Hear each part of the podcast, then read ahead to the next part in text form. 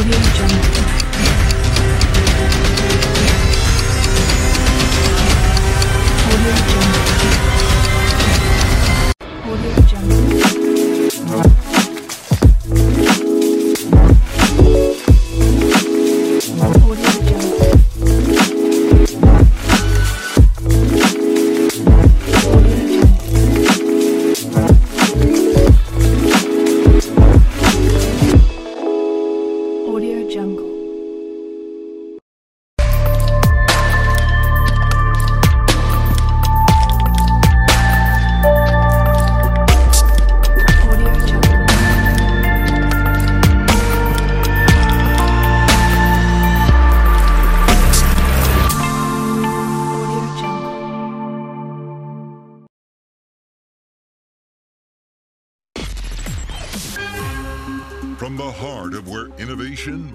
And power collide, in Silicon Valley and beyond, this is Bloomberg Technology with Emily Chang.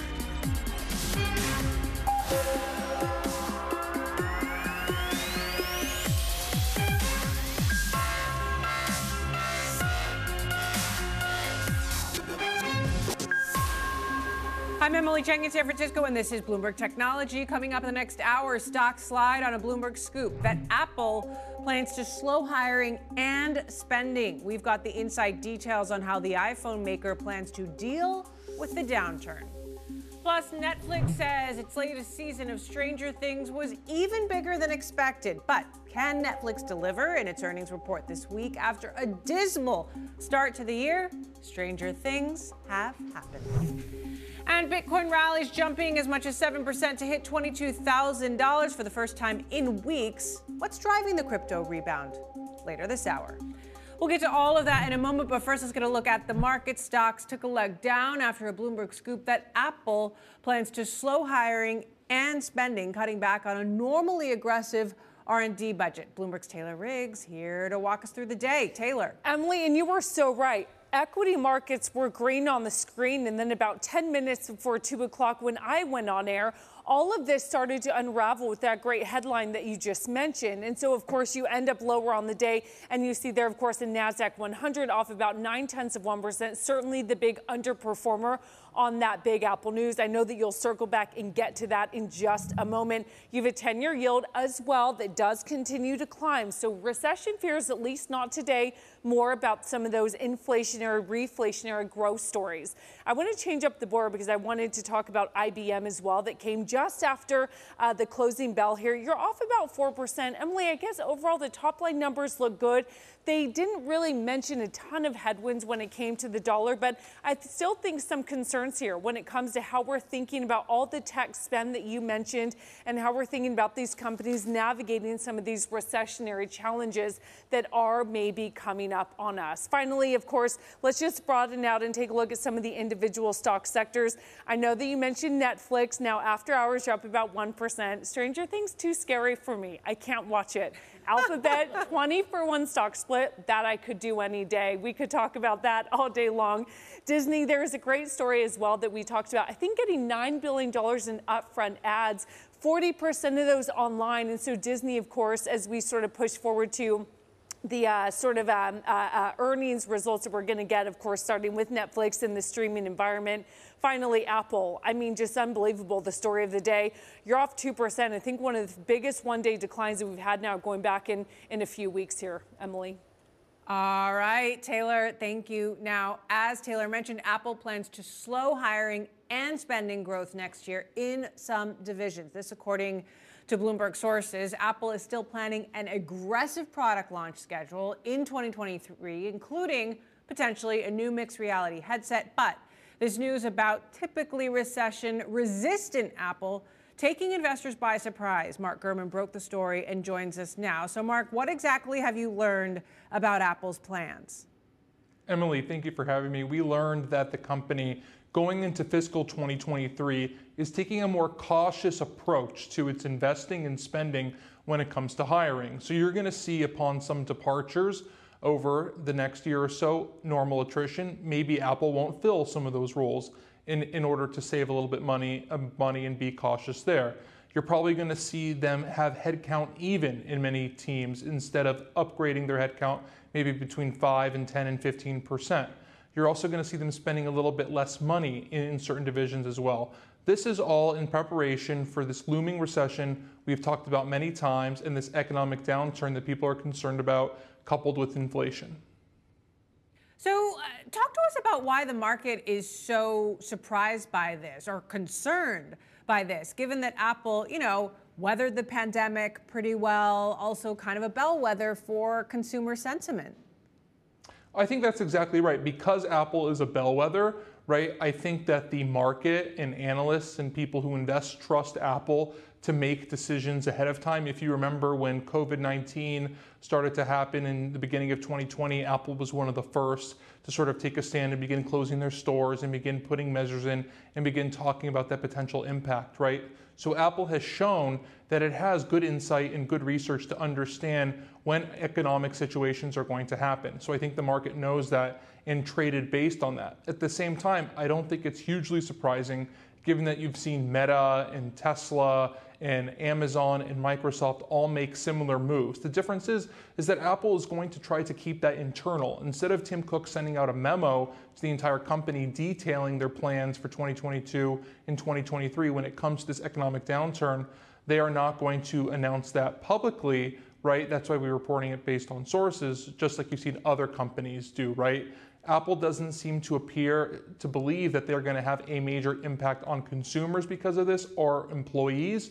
You're probably not going to see layoffs here. You're probably not going to see major changes to their product pipeline and their launch plans. Uh, like you mentioned, I am still expecting the announcement of the first major new product category in eight years, a mixed reality headset, to happen sometime in 2023. There's also going to be big iPhone updates next year, big Apple Watch updates, a larger iPad, many new Macs. So there's a lot in store for next year. The company still wants to get out to consumers. Meantime, Mark, there's uh, another story you're following Apple being sued over pay and antitrust violations. Explain to us what's happening here. This one's a long time coming. So basically, the way the iPhone works with Apple Pay is that Apple is the only company that can have tap to pay software on the phone. So, you know how you want to go to Whole Foods or another place and you tap your phone on the reader to make a payment? That's only through Apple Pay. So, that means that Square, PayPal, Chase, Amex, any financial provider, you name it, they're not able to develop their own application uh, in order to use the NFC chip, near field communications chip that allows tap to pay on the iPhone.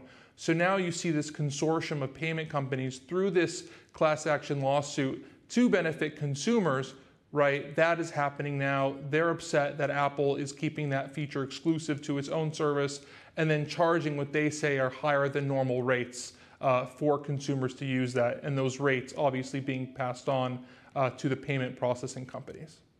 Okay, Mark Gurman, we'll keep the scoops coming. Thanks so much, uh, Thank as you. always, for joining us. Coming up, will the metaverse really change life as we know it? My next guest says yes, indeed, and big time. He will tell us how next. This is Bloomberg.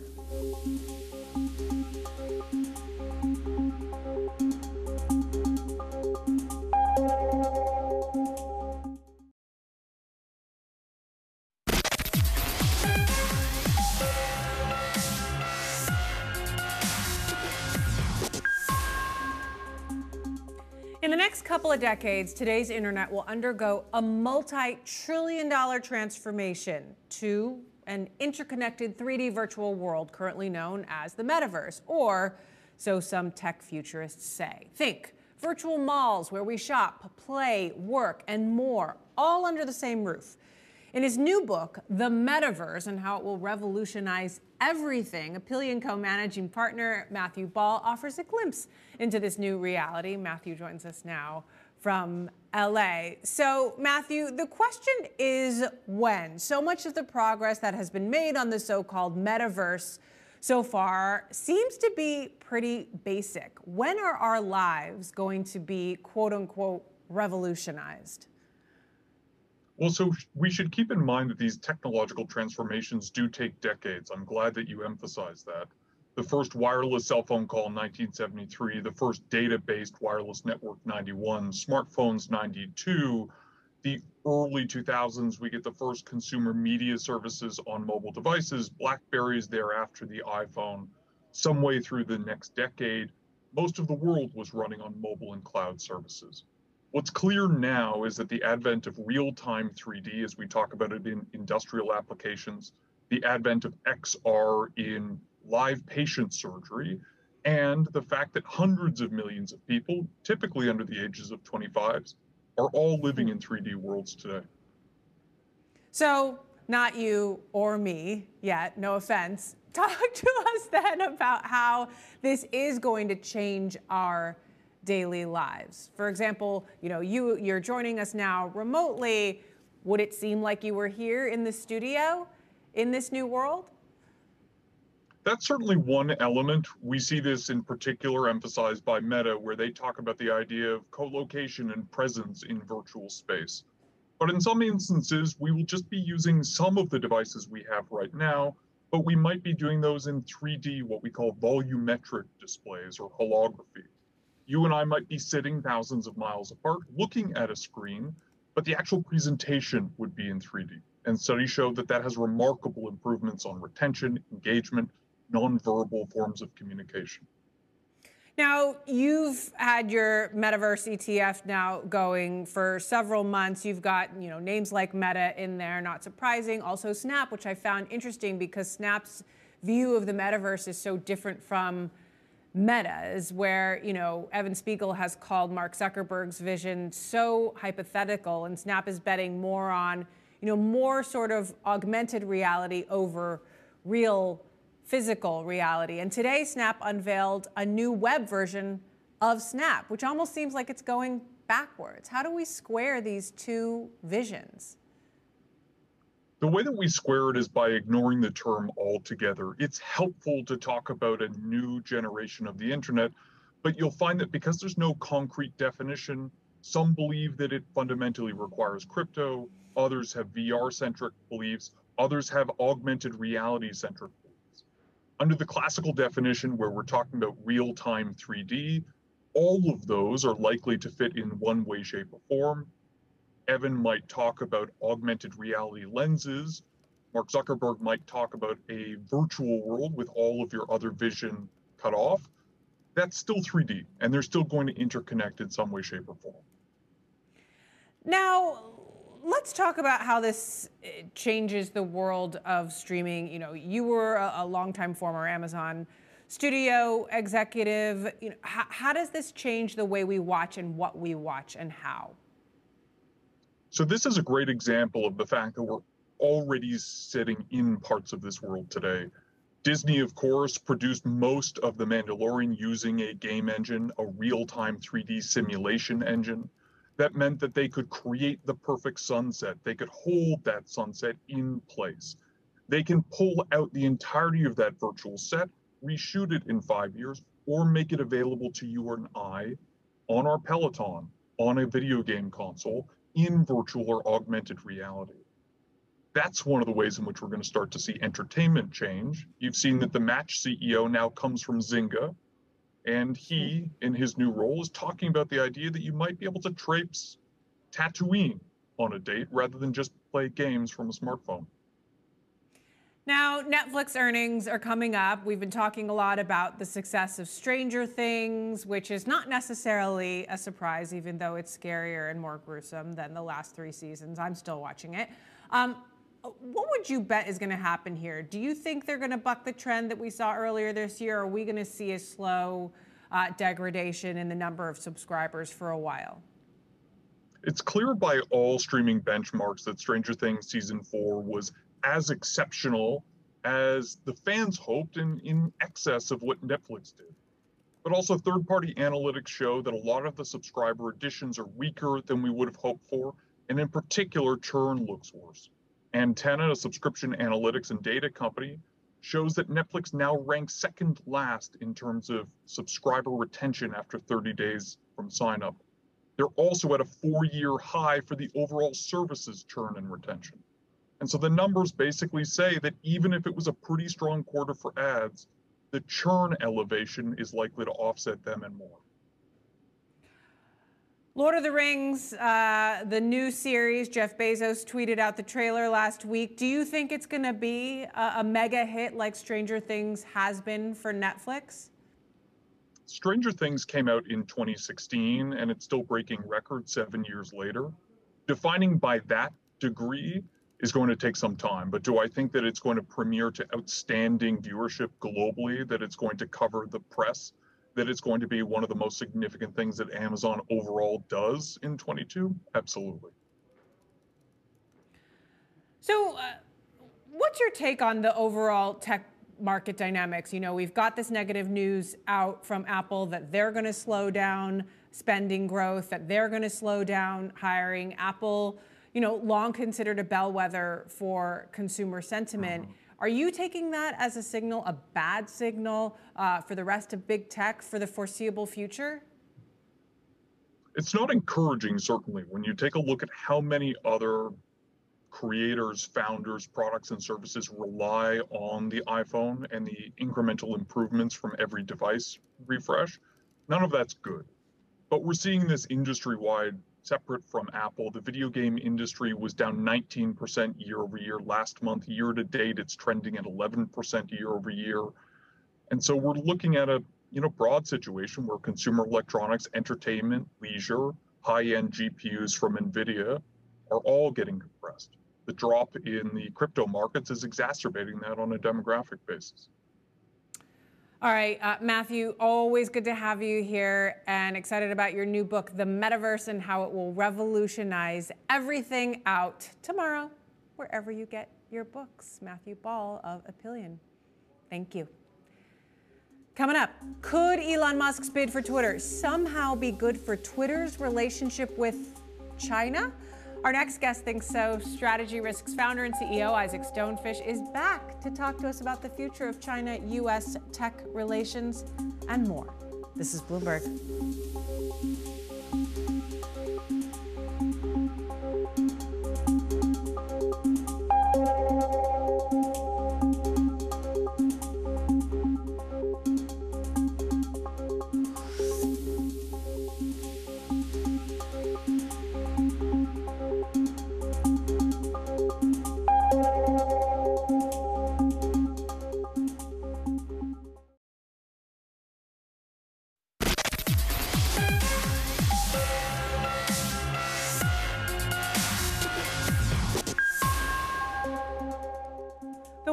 Biggest maker of batteries for electric cars is considering at least two locations in Mexico for a manufacturing plant. China's contemporary Amperex technology could be positioning itself to help Tesla and Ford grow their EV market share in North America. The potential sites are near the Texas border, according to Bloomberg sources, and the company is planning to invest as much as $5 billion in this project. Meantime, China is facing a slew of new challenges as its economy buckles amid stringent COVID zero policies. There are ongoing protests at housing projects, for example, in more than 50 cities, with residents refusing to pay their mortgage payments. And typically vibrant Hong Kong is struggling to recruit and retain new talent. So, how will this all impact the tech sector? I want to bring in Isaac Stone Fish, the founder and CEO of Strategy Risks, that works with companies to assess their risk exposure to China. And thank you. It's been, it's been a while, Isaac. So good to have you back here on the show. I mean, when you look at China right now, is it still a good place to put your money? I think it depends what better options you have. And certainly there's a lot of other places in the world, a lot of other industries, a lot of other sectors that have more minimal China exposure. I think for so long, people have been mispricing the risk of investments in China. And now that the risks are so much more clear, they're able to step back and say, oops. Right. Is the center of gravity in the tech scene moving? Is it moving from, you know, Beijing to Hong Kong or from Hong Kong to Singapore, for example, where conditions are more predictable? I think a lot of people in the tech scene like the idea of it being decentralized, especially the more Bitcoiny of the mm-hmm. folks. I think the China certainly is the center of the tech scene in Asia, but it's really too early to say whether or not they can ever have a global tech scene. I mean, Chinese entrepreneurs have long succeeded despite the Chinese Communist Party and despite the conditions of China, as opposed to because of. And as their space grows narrower and narrower, I think we are going to see more of an exodus of talent to other parts of the world. And do you think the COVID policies will have a long-term impact? Like, will this be an inflection point? I think it definitely could be. There, there's a metaphor going around China of the guy stepping on someone else's neck, and a lot of people going around thinking, okay, well, how do we get this guy to breathe? What can we do? What can we do? And the mm. solution is take your foot off the neck. Mm. So it's been a long period of strangulation of China's economy. There's huge emotional damages of the cruel lockdown that they've had. And yeah, I think that'll have really long term effects. Meantime, you've got companies like TikTok, for example, just continuing to thrive. And obviously, you know, parent company is ByteDance. And do you think that US tech companies, US social media companies will ever be able to catch up? I think they will. I, I think they certainly might. And I think the the game that TikTok is playing is how can it seem as un-Chinese as possible in the United States? And the more it gets tarred with its association with the Chinese Communist Party, the better it will be for Meta and Google and Microsoft and frankly even Oracle. So you have some interesting uh, analysis on this whole Elon Musk Twitter debate, in that you think that Elon Musk's potential involvement in Twitter, or you know the drama in general, could be good for Twitter's relationship with China, which is interesting given that Twitter has been blocked in China since 2009 or 2010 when I was living there. Um, what do you mean? Musk, for someone who's such a free speech avatar, has this massive blind spot when it comes to China and refuses to criticize China or the Chinese Communist Party in a way that's especially egregious for someone who's so open and no holds barred with so many other people. And it feels like employees of Twitter will read between the lines or will listen to directives that say, okay, we don't need to be so aggressive in labeling uh, Chinese accounts linked to state media. We don't need to push back against this kind of information. We don't need to see this as misinformation. And hey, Tesla's in China. Why can't Twitter be in China? And make a lot of the ethical sacrifices that Musk has made vis a vis Tesla in China. Interesting. So you think if Elon Musk takes over Twitter and does the deal as he promised, that it could be an entree for Twitter back into China? I think it certainly can be. Now, I don't think that's necessarily going to be good for Twitter's bottom line. Mm-hmm. It'll certainly change the way the social media platform works. I think we see Tesla on one side, which is heavily exposed to China. We have SpaceX on the other side, which is heavily hived off from China. You have Musk and other board members linking them. And I think Twitter will fit somewhere in between, but I, I think it's possible that they might fit closer to the Tesla model than the SpaceX model. And how optimistic are you about the future of Tesla in China, especially given all of these broader economic concerns? I think it depends on how far Musk is willing to bend. And there's a lot of concerns in China about Tesla as a national security threat because of all the data that it collects. Mm-hmm. And I assume that Musk will be very happy to continue yielding to the Chinese Communist Party with sharing data, with doing things like opening a showroom in Xinjiang, the region in northwest China where upwards of a million Muslims have been in concentration camps. Mm-hmm. I think we'll continue to see similar behavior. I think that, frankly, the thing that would be most likely to change it if Musk decides to be more heavily involved with politics in the United States and thinks, well, this is just too much of a liability for me, but I don't see that as very likely. This, along with concerns about TikTok and how TikTok handles data of its users and whether or not it's shared with the Chinese government. What's your take? Uh, no question that it, that it can be shared with the Chinese government. There's no way. I, I think what people need to understand, and this maybe transitions to another even darker topic, but if the U.S. and China go to war over Taiwan or islands in the East Sea or the South Sea or Vietnam or any other country in the region, all of Chinese companies and US companies will be viewed by some as enemy combatants. And the threat with TikTok is less that someone's using TikTok in New Jersey and the Chinese Communist Party is watching that in real time. But the way that that data, that information, that location tracking can be weaponized if Beijing so chooses. Dark indeed. Uh, thank you for taking us there uh, and uh, for joining us here in the studio. Isaac Stone Fish of Strategy Risk. Always good to have you here. Thanks for having show. me. Speaking of Twitter, uh, some headlines just crossing now about Twitter's dispute with Elon Musk. Twitter dismissing Musk's complaints that he doesn't have enough information about spam and bot accounts. Twitter saying the complaints are a irrelevant quote sideshow, urging a judge to hold a trial as soon as possible over his proposed cancellation of this deal. We're expecting that hearing, the first hearing in this legal saga, Tuesday. We'll be back with more of Bloomberg Technology after this quick break. This is Bloomberg.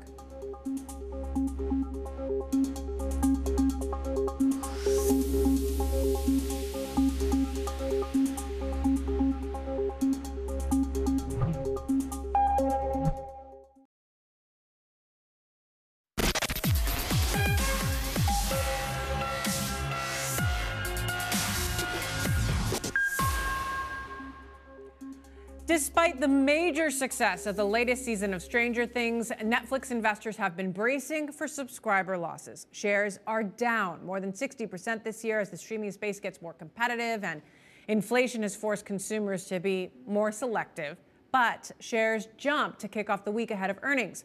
Bloomberg's Lucas Shaw covers all things streaming for us. So, why are shares climbing ahead of what's expected to be a not so great report? Optimism that things will be better than expected. You know, Netflix had forecast that they would lose 2 million subscribers in the quarter, which would be their worst quarter ever.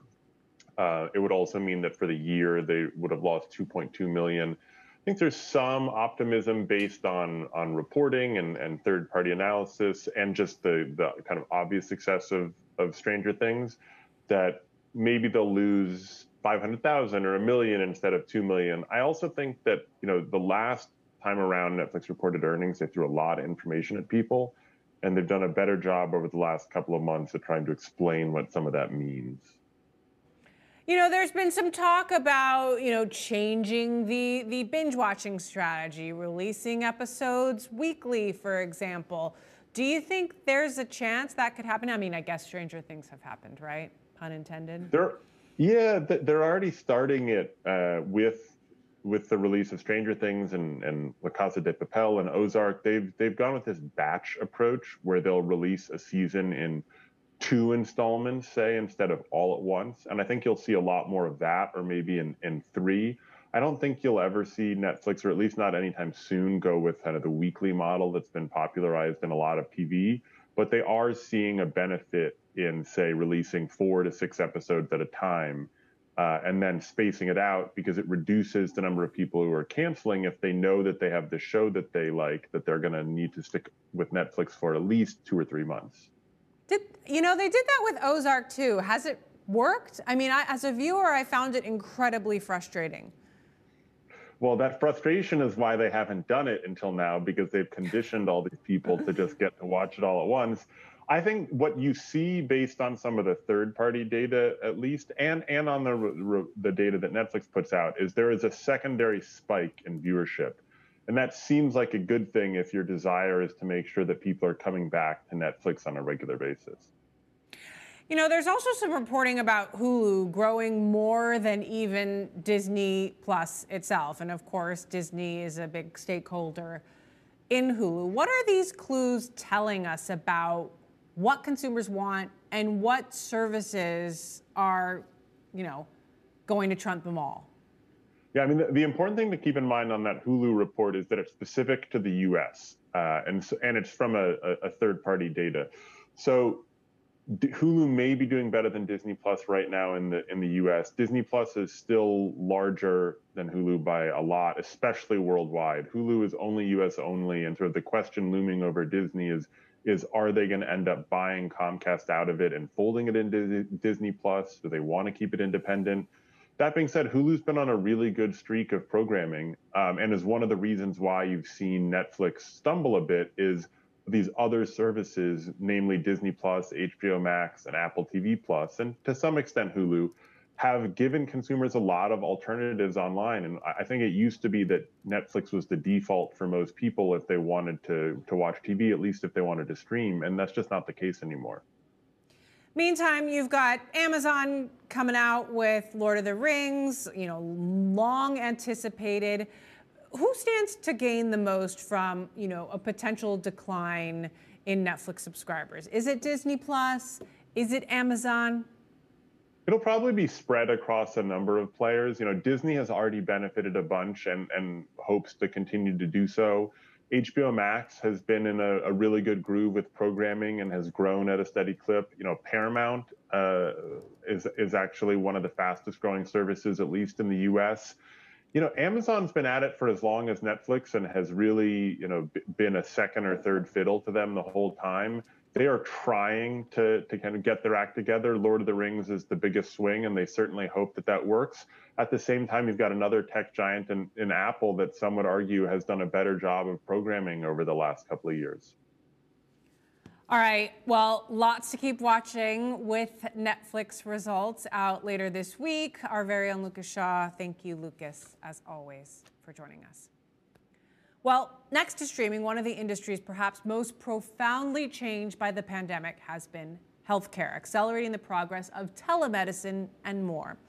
Able Partners is a women led investment fund supporting early stage brands that focus on making the daily lives of consumers happier and healthier. And they just ran a study on how Gen Z in particular is navigating the new complexities of healthcare. Founding partner Amanda Eilian joins me now. Amanda, thank you so much for being here. So, talk to us about this report and what surprised you most about Gen Z.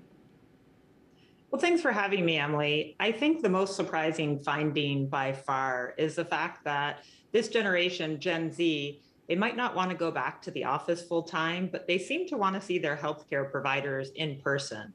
When we asked them their preferred communication method for their healthcare providers, they chose in person communication well above any other form of communication. And looked at another way, we asked them their top criteria when choosing a healthcare provider, and they chose convenient location as their top criteria, and telehealth capabilities were actually last in the survey. So when you look at the amount of funding, yeah.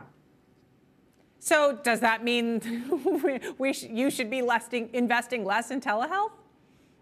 Well, I think when we dig a little deeper into those findings, we find that the preference is really for a hybrid solution.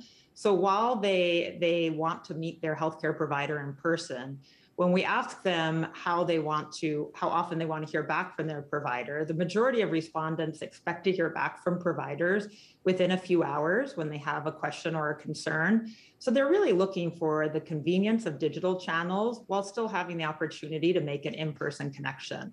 So while I think it's true that the telehealth revolution has been oversold for this generation, there is a role for it. And I think when you start looking at specific specialties, perhaps mental health care, there could be even a larger role.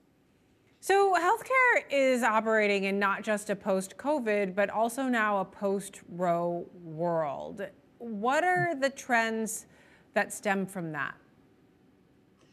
Well, when we think about the impact of the Dobbs decision, that obviously has the largest impact directly on providers of telehealth abortions. And they've seen increase in demand as well as increased risks and liabilities as a result of that decision.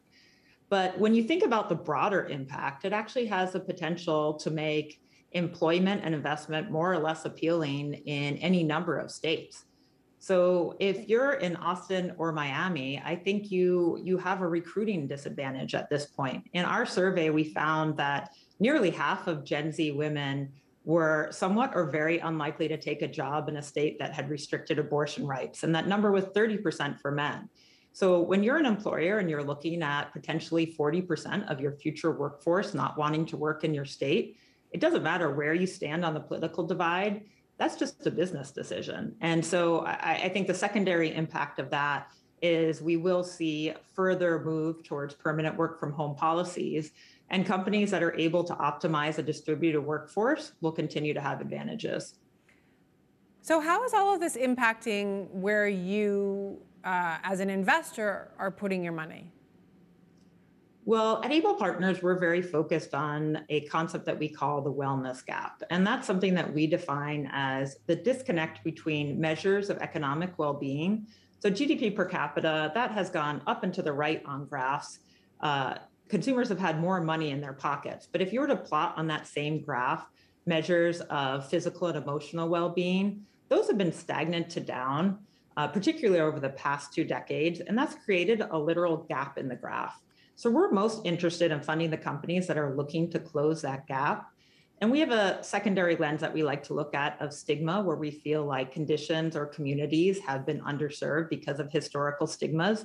And we know that that often creates large market opportunities. The wellness gap. Interesting. All right, thank you so much for joining us to tell us all about it. Able Partners founding partner Amanda Eilian. Appreciate it. Coming up, Bitcoin and altcoins rallying after the June crypto wipeout. We're going to talk about why next. This is Bloomberg.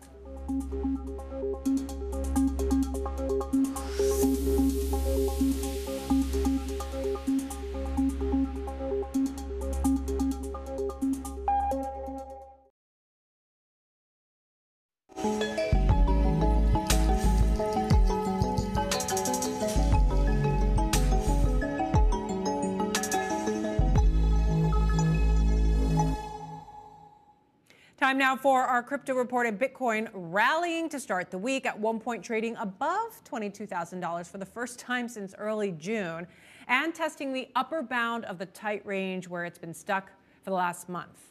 And smaller tokens or altcoins also having a good day, even outperforming Bitcoin. You can see here Ether extending a rally that began last week after developers of the Ethereum blockchain gave a target for their software update projected to lower the network's energy usage, the long awaited merge, and other coins like Avalanche, Polygon, Cardano, all in the green. I want to talk about all this and more with Bloomberg's Hannah Miller. So, Hannah, first of all, why are we seeing Bitcoin and other coins rallying right now?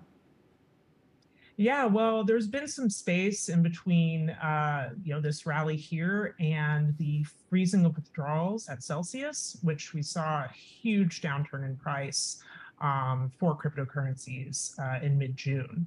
And Bitcoin is, you know, sparking traders' interest. There is hope that maybe they would Bitcoin will break out of this $19,000 to $22,000 range. And for Ether, in particular among altcoins, news of the merge that it can happen as soon as September uh, has really sparked interest in Ethereum again. And yet, we had a guest last week that called Ethereum a giant Ponzi scheme. What do you make of that? Yeah, there's always going to be skepticism uh, in this industry. There are people who are concerned about the safety and the risks that you know DeFi poses to investors. Um, so with especially in light of like the what's happening with Celsius and what's happening with Three Arrows Capital and the freezing of withdrawals at various crypto lenders, this has put a lot of people on edge within the industry. Let's talk about that. There are some new developments when it comes to Three Arrows, this you know big crypto hedge fund, as well as the Celsius bankruptcy, and you know all of this amidst calls for more regulation. Yes, uh, we have a fuller picture of what's happening here with the collapse of Three Arrows Capital. Um, we got a more detailed list today of creditors, and it's a pretty interesting list. There are some really big names in the industry on there, like Digital Currency Group, and also one of the co-founders of Three Arrows Capital's wife actually has a uh, has a claim in.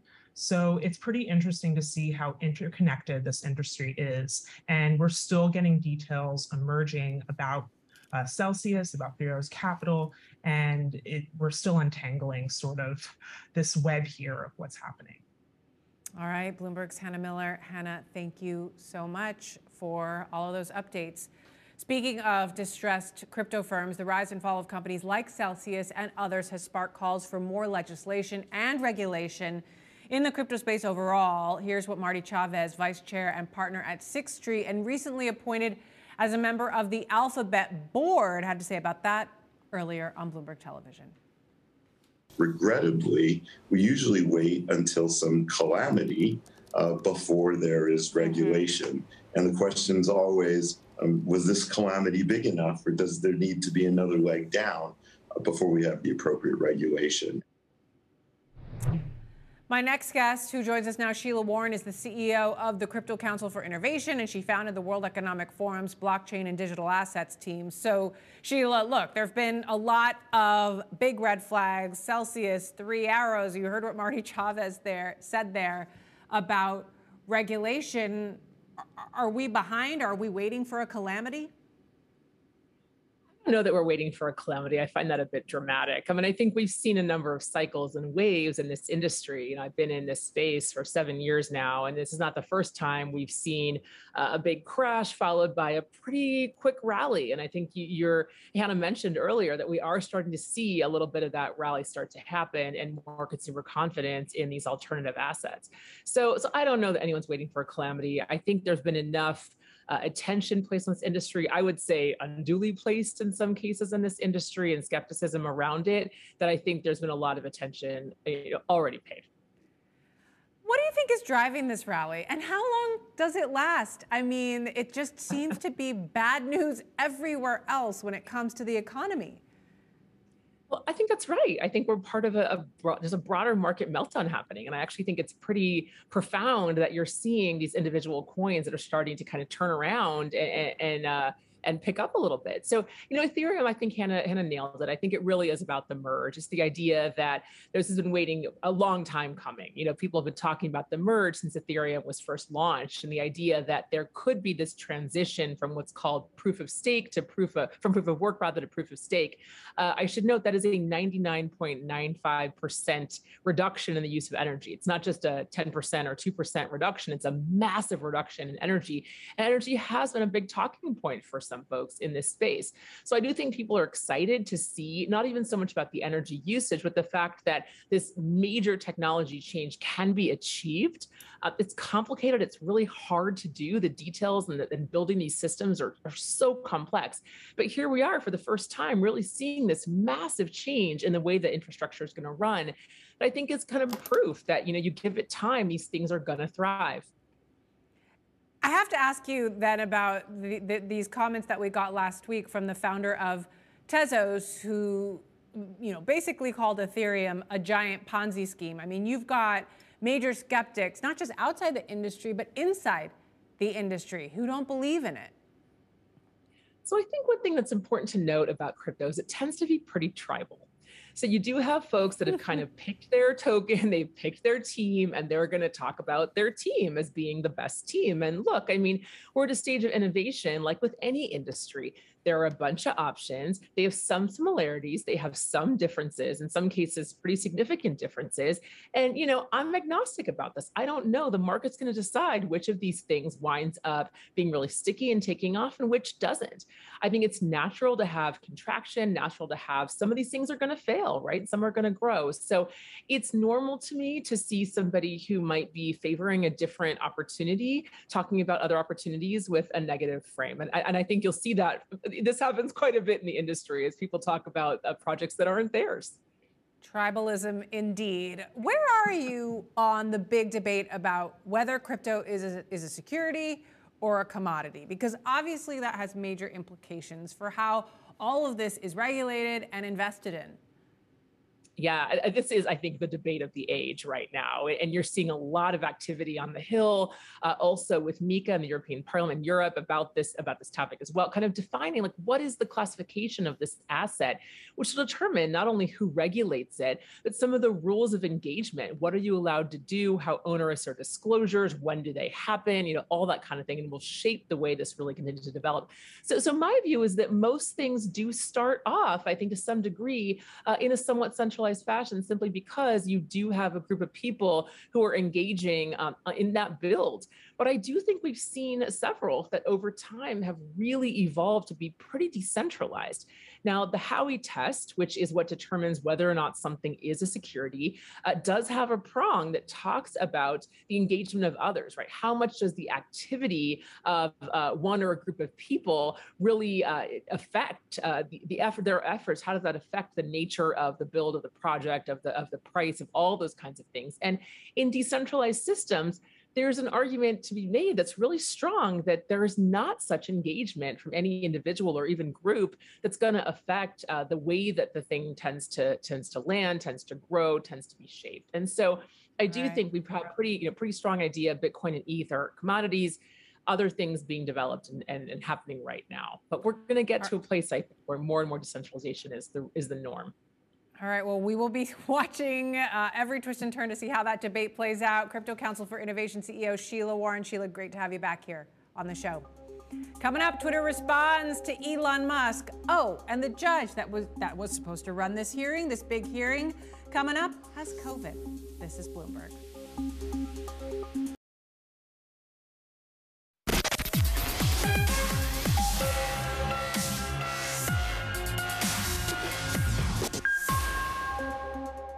It is a big week for the courts and the integrity of M&A. Twitter has responded to Elon Musk ahead of Tuesday's big hearing. Bloomberg's Jeff Feeley joins us now from Wilmington, Delaware, where this hearing will go down. And Jeff, who joins us now on the phone, Elon Musk responded to Twitter's suit saying he needed more time uh, to, to prove his argument in court, that Twitter was trying to rush and obfuscate things. Twitter has now responded to what Elon Musk had to stay. Where do things stand right now?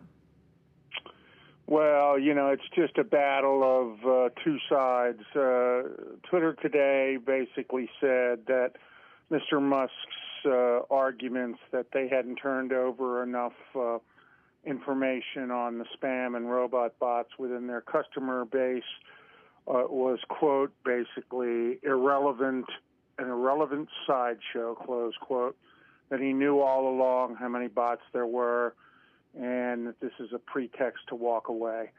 Um, basically, we're we're at the stage now where the judge is going to have to decide uh, whether to fast track it and you know go for a trial in September or trial in February or somewhere in between. Now, in another twist, the judge who's going to run this hearing actually has COVID. So the hearing, as I understand it, was supposed to be in person, is still going to happen, but it's going to be on Zoom. Is that right? Yeah, that's right. We've had a little boomlet down here of the new variant. So, Judge uh, Judge sent a letter out today saying she'd been she'd tested positive. We uh, we're pretty pretty uh, familiar with this. We did we did Zoom hearings for the better part of two years down here, so it'll be fine. So, what exactly is going to happen at this hearing? What will the judge decide?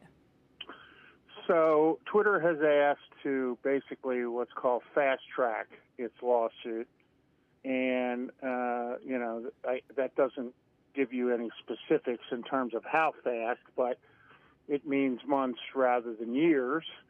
And Twitter says that every day that passes with the cloud over its shares is harming the company's value. So that's why they're pushing for a uh, a, sped up trial for September 19th. Mr. Musk, on the other hand, says that the case is way too complicated to try to compress uh, discovery, pretrial information exchanges to that kind of uh, uh, period, and it really needs, you know, uh, to be spread out to the trial should be held in February of next year. My suspicion is the judge will come down somewhere between those two um, dates. Hmm. What are experts telling you thus far about whose case is stronger? Quickly. Again, it is it is a question that will be decided by Kathaleen McCormick. Many people believe that Twitter holds the stronger hand because uh, Mr. Mr. Musk waived uh, due diligence on the bots before he signed the deal. Um, but you just never know. Things have to develop. Uh, there may be things that we don't know at this point. That's why they have two sides to every court case. Two sides indeed. Jeff Feeley, Bloomberg News in Delaware, who will be covering this hearing for us. Thanks so much, Jeff. Uh, as always, we'll stay tuned to your reporting. And that does it for this edition of Bloomberg Technology. Tomorrow, we're going to hear from Gerber Kawasaki CEO Ross Gerber, big investor in Netflix and Tesla. He'll help us break down Netflix results. And as always, don't forget to check out our podcast wherever you get your podcasts. I'm Emily Chang in San Francisco. This is Bloomberg.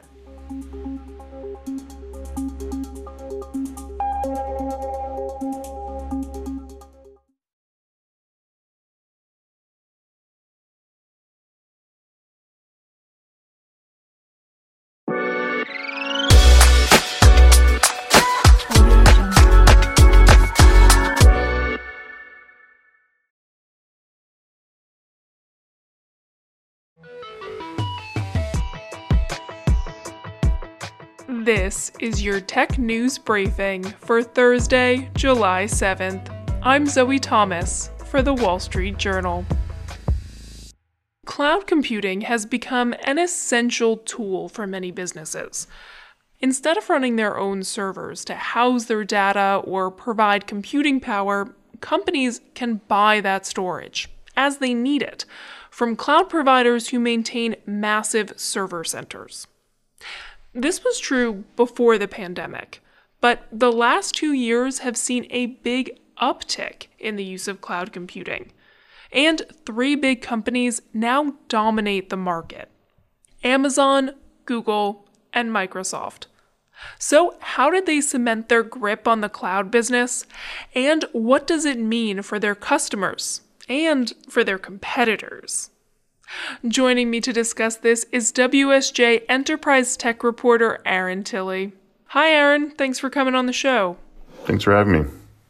So, we know that the big three players in this field, Amazon, Microsoft, and Google, were dominant before the pandemic, but they've gotten bigger over the last few years. So, just how big are we talking about, and why has this happened? Yeah, so the uh, big three cloud platforms now account for 65% of the $53 billion global market. Um, that's according to Synergy Research Group. And that's up from 52% just four years ago. So, a crucial reason why we've seen this kind of growth has really been the pandemic the pandemic has accelerated the shift to the cloud. A lot of businesses and various organizations, governments have had to shift to the cloud. All their infrastructure was difficult to maintain remotely. They didn't have people on staff to maintain their data centers. In industry parlance, that's on prem data center. So they had to really shift wholesale to the cloud. And this is something they had been planning but been putting off. So the dominance really accelerated for the big three, and their growth really maintained a massive scale through the pandemic. And coming out of that, we don't see that slowing down. These sort of migrations to the cloud seem to be continuing at the same pace. You've spoken to some of the smaller players in this industry, though. Um, what do they say their challenges are to trying to compete with these big dominant players? Yeah, so the smaller players, one of the big things they're trying to do is trying to do the best they can at the thing they do, specialization. That's their way to differentiate from the big cloud platforms trying to do a lot of stuff. So, for example, there's a new company out called Sushi Cloud that's focusing on figuring out how to sell cloud infrastructure that will be more optimized for running artificial intelligence. It'll be cheaper and faster than the big three cloud giants. And there's others like Cloudflare that's offering uh, lower rates to send your data out of their cloud, which is a huge, huge expense on the top three cloud platforms, something called egress charges, egress fees. So, specialization is the differentiation that they're trying to bring to the market. That is their response to the situation. I mean, obviously, if you're competing in any industry against kind of the existing players or the dominant players, you're going to have that challenge, you know, being an up and coming company, but are there other specific challenges to operating in the cloud industry that these smaller companies might face? The uh, situation of uh, potential upcoming recession, there is going to be some corporate belt tightening where a lot of customers will want to consolidate on a fewer number of platforms to uh, attain some greater efficiencies, less cost and logistics of managing multiple vendors. So naturally, that's going to further consolidate onto the sort of dominant three platforms companies spending. What have the big three companies said in response to the fact that they've gotten so big during this period? You know, this is a really, for them, a very positive story where these three cloud giants, the cloud is really a success story for all of them.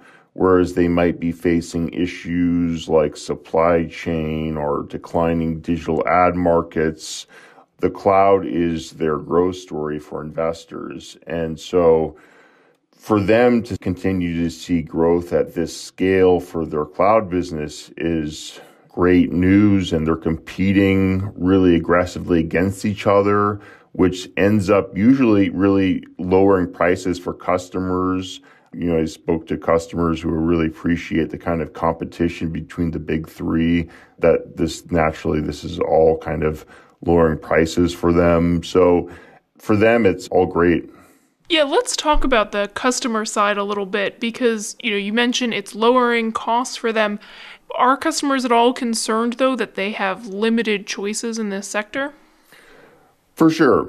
I think especially in other countries, we see in Europe there is a growing concern that all their data, all their information, how their digital market works, it's all going to these three US cloud giants. And I think there is an escalating concern around that kind of situation. So we're seeing an emerging pushback in Europe. We're seeing some customers get savvy in how they manage between these three cloud giants. Big cloud customers like Walmart, what they're doing is that they're also furthering their investment in their own data center infrastructure. They have these things they call edge networks. They're essentially servers in their own retail stores and, and distribution centers. So they continue to invest in their own infrastructure. Meanwhile, they're managing between Google and Microsoft. And this is a way for them to kind of attain independence from the cloud giants. I mean, the other thing that I wonder if there's any pushback on or any concern within these companies is that having more dominance in the cloud sector is coming at a time when they're also under scrutiny for having dominance in other areas. I mean, all of these companies are under some kind of antitrust eye from regulators. So, are they concerned that they're getting too big in this sector as well? I think that is a serious concern. We haven't heard much from regulators on this front, especially in the US. You know, a lot of the sort of tech backlash that we've seen throughout the world has been focused like on social media, social media issues, disinformation, mobile app stores.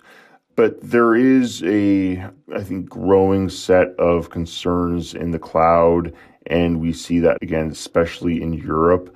In Europe, there have been at least three antitrust complaints lodged against Microsoft for the way their cloud business has been run. So we're seeing inklings of this emerge throughout the world. All right, that was our reporter, Aaron Tilley. Thanks so much for joining us, Aaron. Thanks for having me. And that's it for today's Tech News Briefing.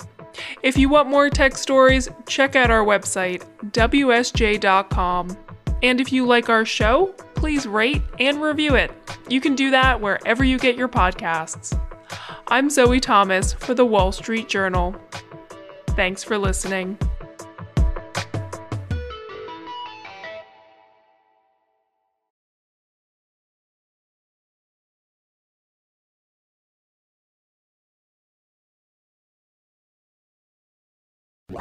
M&T Bank presents CEOs You Should Know, powered by iHeartMedia. We're talking with Sean Griffith, co founder and CEO of Disaster Tech. How long have you been in the Washington area, you personally?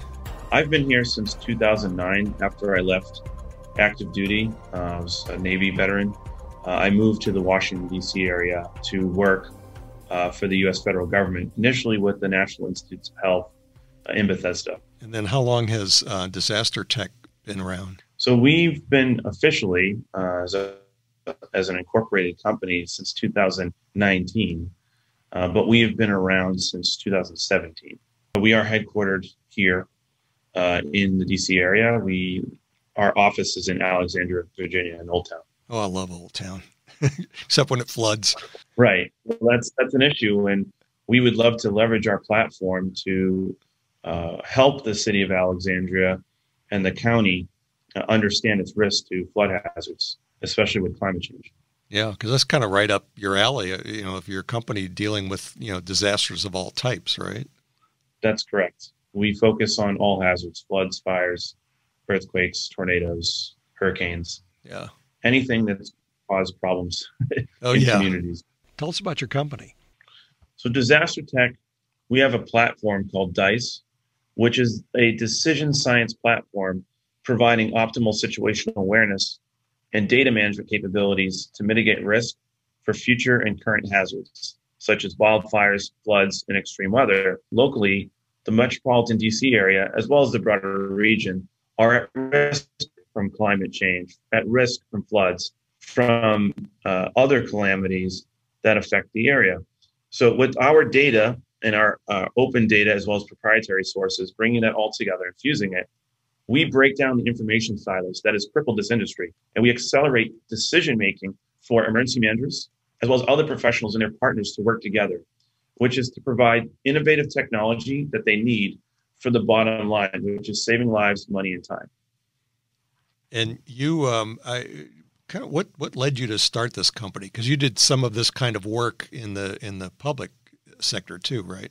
I served uh, both first in United States Navy, but then in Washington D.C. as an emergency manager at the National Institutes of Health locally here, where I worked with Montgomery County in the region to prepare for crisis and disasters, as well as at the highest level at the White House. I served on the National Security Council under Presidents Obama and President Trump. I was a career non political appointee to the White House. And one of my jobs was to help transition the administration from the Obama administration to the Trump administration. And what we had done is we ran them through four simulations. One of those simulations was a pandemic of a novel infectious disease. In that room, we had Dr. Fauci and Sylvia Burwell, who's the outgoing Secretary of Health, with the incoming Secretary of Health, and the rest of the team around that table, because we know when the inauguration happens, all of the, the folks who are leaving uh, expire on, on that date. So you have an incredibly new team, which, by the way, when uh, the president is sworn in, the cabinet hasn't been confirmed by the Senate. So you have this massive, both institutional uh, drain from the government, as well as the authority that drains with it. And the eight years of muscle memory that the Obama administration, I mean, remember, they went through H1N1, Deepwater Horizon, the Haiti earthquake, Zika, Ebola, yeah, Hurricane Sandy. The list goes on. The fires that have been raging in California, right? So you have eight years of continuity of service, and that leaves with that administration.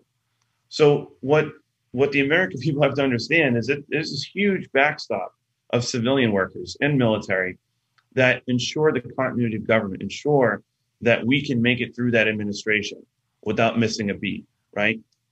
But the problem is, is that knowledge is that knowledge drain, right? The lack of knowledge or the, the knowledge that leaves with an outgoing administration. So one of the things that was illuminating to me when I was going through that transition process is that we don't have a system of record to maintain all of that because the Presidential Records Act, all of that stuff goes into archive, right? Which which ends up into the presidential library, right? So if you go to the JFK library, all that stuff that's there, right, left with that administration. So how do we ensure that we have a system of record that when the new administration comes in and the new cabinet and the new heads of agencies come in, that they have a knowledge repository that they can lean on to inform their decision making, right? And I'll give you an anecdote of this. So in 2016, Hurricane Michael happened. When that happened, we waived the Jones Act. Okay. Come the Trump administration, fast forward one year later in 2017, Hurricanes Irma and Maria, we were all running around the room trying to figure out how do we engage with the Jones Act. Yeah. Right. And that just delayed the decision making, which did what? Impacts the survivors negatively because we can't deliver the relief that is required to assist those people that we were either elected or signed up to serve, right?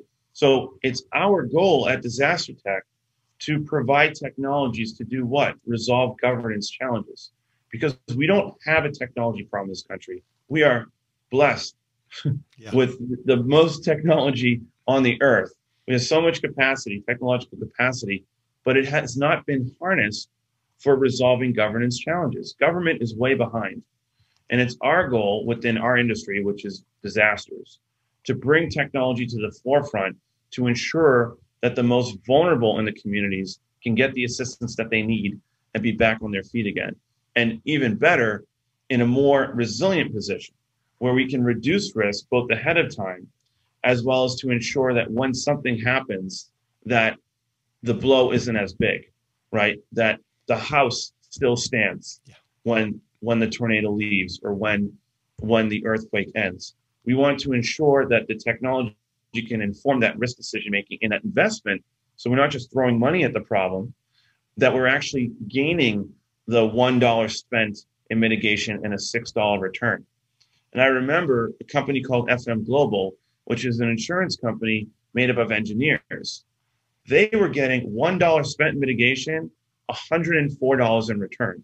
Think about the savings. How much money we spent in this pandemic. All of these deaths were preventable.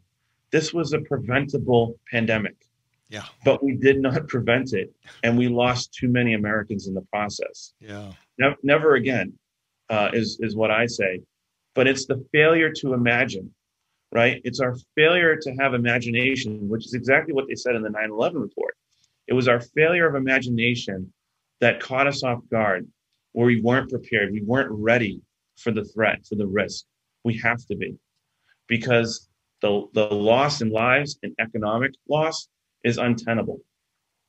And, you know, uh, I, I am, uh, uh, you know, I, I want to say that uh, we we can do this, right? This we don't have to be paralyzed by the risk. This is solvable. It's a governance challenge. It's up to us as humans to work together to collaborate uh, with the whole community and not window dress, not just say we're going to be working with the whole community. Actually, have a table where people can sit at, where we can listen and learn from those people who are residing in the communities, who are experiencing the vulnerabilities and the inequities they need to be the ones driving the conversation. It can't be a thousand mile screwdriver from Washington, D.C. in the Beltway. Right. Right. We're all sitting around the table with blinders on, where the people who are affected aren't actually at the table. Right. So, one of our goals at Disaster Tech is to democratize the data, democratize the technology, and democratize the software so those, the crowd, the citizen scientists, can leverage powerful technology to reduce risks in their own backyard. So the pandemic is sort of winding down, but uh, I'm assuming there's been a lot learned. And would I be right in saying that Disaster Tech would be the kind of company that would help the government if this were to happen again, especially if it were to happen again at a, after, eh, with a different administration in Washington? Well, that's correct. But again, disasters are by design. We, the people, create the disasters, not the other way around it's preventable. We want to work with the government as well as their private companies. You look at the cyber attack that happened in the Colonial Pipeline, that's private infrastructure, right? And the Government Accountability Office came out with a study that said, well, the federal government needs better partnership and better connection with private industry. We have been doing that. We have been doing that. But the problem is, is that the technology solutions and the platforms to allow the Colonial Pipeline operators and leadership work with the federal government, it's all on a phone call. It's all an email. It's slow and it's late for need. But again, that's not that's not an issue of technology. That's purely an issue of governance. We have the technology solutions that we can allow asset owners and operators in private industry, as well as the government, to work together to reduce risk to these threats and hazards, as well as work together and coordinate when something happens to accelerate the restoration and recovery and shorten that time where people are suffering. Wow, that, that, that's um, that's a lot to digest, but it, it it's um, it, that's a necessary thing, and I'm surprised in a way that that government well the whole transition thing that you mentioned. I mean, we see that in the news, and we know that there's a transition between administrations. Um, but uh, I think the way you've painted the picture here, it's like I had not really thought about just how much of a an abrupt change it can be if there isn't a, a good continuity there. That's correct. And Congress did uh, do us a favor with the Presidential Transition Act of 2015, in which they mandated this transition exercise to occur, where we had the baton handoff between one administration to the next to say, here's what we learned the last eight or four years. This is our perspectives. We're all Americans. We need to transfer this knowledge to benefit the next. Whether they're de- Democrats, Republicans, Independents, it doesn't matter. Again, we're all there to serve the whole of the American people, not a pop- segment of the population of the American people, all American people. And we, again, we must leverage technology. We must leverage these solutions to ensure that continuity of knowledge right? If I can go on Google and look up how to buy anything or go on to Amazon and buy anything, and literally the same day, Prime will deliver, you know, ice cream to my door. Well, it ought to be that government and civil servants, the folks who serve every day, have the same access uh, to that technology to be able to deliver the services that they were sworn uh, to do. And so, again, I go back to this. This is not an issue of of technology. It's a governance problem. And I think most people are surprised. Uh, sometimes they assume, hey, well, government's doing this or taking care of that when it's not actually being taken care of, right? So my my message to anyone is to say, get more involved. This is a democracy. It's your vote, not somebody else's. Get more involved, get engaged, you know, understand, ask questions of your local electeds, of the folks who are working in those buildings, saying, what do you actually do every day? And can I learn more about it? Because I want to help influence and shape policymaking. I want to help and influence and shape the types of solutions and services that are delivered to our communities. And I think, unfortunately, there's been less of a table to sit at, right? The table is very short. We tend to be myopic within the Beltway. We don't invite a lot of folks in to be part of that conversation, that decision making. Uh, but but it, it doesn't have to be that way. And you know, the one thing that I really appreciate about the power of social networks in the crowd is it it extends the bench infinitely, right? Anyone can get onto social media platforms. We just have to have a better way of engaging to ensure that the folks who are governing, who are making these critical decisions that's going to affect your life and my life, the reasons why we pay taxes, that there has to be a better way to engage in a way that it's not you know, stuck in the 19th century. I hate to say, yeah, but it's all paper. It's all paper. Mm-hmm. It's all process driven, and that's fine to an extent because you need an audit trail. But we have to have a better way, a more digitized, a more gamified, frankly, way of having citizen engagement with the folks who are governing to make better decisions. And certainly in our industry, it's about disaster risk. And as we know, disasters are happening more and more, more frequently, because of climate change, because of the acceleration of these storms, more flooding, more rain, and so forth. And if it's not happening in community, unfortunately it will, but we don't have to be paralyzed by the risk.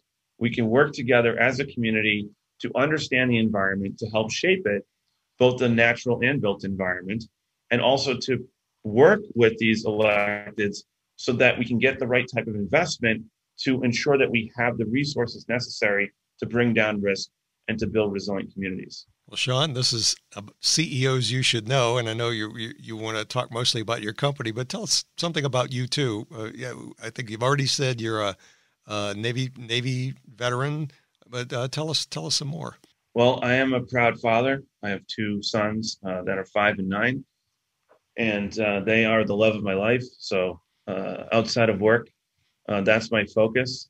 And the fun thing is that my son recently got into guitar. I'm a guitar player, and so it's going to be a lot of fun uh, helping him learn how to play and uh, and working with him to increase his skills. But he loves music, and um, and my young all my sons love music, and um, that that's what I do with my free time. So Nice. Oh, maybe someday they'll have uh, music on one of our radio stations.